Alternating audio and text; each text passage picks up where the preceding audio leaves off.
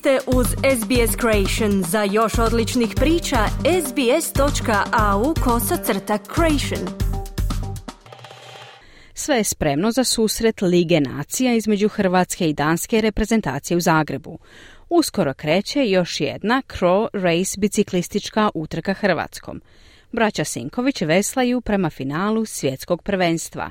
Javlja Željko Kovačević. Danske i Hrvatske nogometne reprezentacije odradile su na stadionu Maksimir posljednje treninge uoči susreta Lige nacija koje se igra u četvrtak. Utakmica između Hrvatske i Danske na rasporedu u 20 sati i 45 minuta, tri dana kasnije Hrvatska gostuje u Beću, dok će Danska ugostiti Francusku. Uoči zadnja dva kola Danska vodi na vrhu ljestvice skupine s devet bodova, Hrvatska ima dva boda manje, a treća je Austrija s četiri boda. Posljednji su svjetski prvaci branitelji naslova pobjednika Lige nacije Francuzi s dva boda. Pobjednik skupine putuje na završni turnir Lige nacija, dok se posljednja momčad u skupini seli u Ligu B. Hrvatski izbornik Zlatko Dalić uoči ključne utakmice u borbi za prvo mjesto nema većih problema sa izostancima. Dalić nije želio otkriti sastav te kako će na lijevom krilu igrati Perišić. Dodaju kako neće mijenjati formaciju. Neću puno kalkulirati, puno mijenjati ni način, niti želim to raditi, jer smo igrali sjajne zadnje tri utakmice i želim tako nastaviti. Ono što smo igrali 4-3 bilo je sjajno, tako da to ćemo staviti. Navodno danci imaju veliki problema s izostancima, no izbornik Dalić bez obzira na sve o njima ima visoka mišljenje. Zadnjih nekoliko godina Danska je jedna od najboljih, ako ne i najbolja reprezentacija Europe po rezultatima. Za nas je bila velika stvar dobiti Dansku u Kopenhagenu. Kesper Julme, danski izbornik po čijim se vodstvom Danska plasirala u polfinale Eura 2020. te izborila plasma na svjetsko prvenstvo ove godine s rezultatom 32 utakmice 22 pobjede.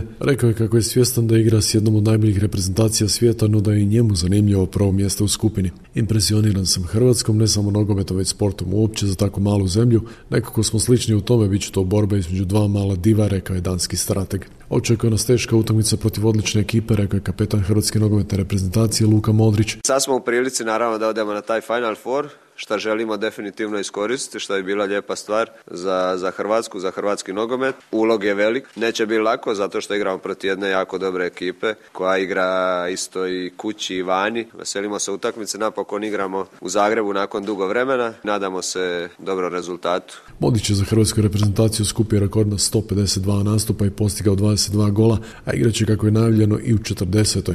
Najveće priznanje koje smo dobili za svoj rad na prethodnim izdanjima utrke dobili smo od samih momča dio liste vozača koje dolaze na ovogodišnje izdanje Kro Rejsa, izjavio je Vladimir Miholjević, direktor biciklističke utrke u Hrvatsku, koja će se voziti od 27. rujna do 2. listopada. Ne trebamo ići u epitete i prozu, dovoljno je ići u brojke, znači tri pobjednika Tour de France iz posljednjih pet godina, šest World Tour momčadi, od toga tri iz prve četiri plasirane na svjetskoj ljestvici, dolaze na start. Jonas Vingegaard sigurno najatraktivnije ime, ali ne smijemo zanemariti niti Bernala, niti Geran Tomasa, niti Jatkovskog, Mohorića, Damjana Karuza.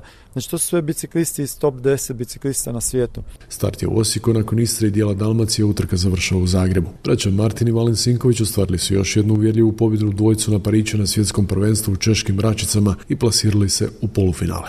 Šporski pozdrav iz Hrvatske za SBS radio Željko Kovačević. Želite čuti još ovakvih tema? Slušajte nas na Apple Podcast, Google Podcast, Spotify ili gdje god vi nalazite podcaste.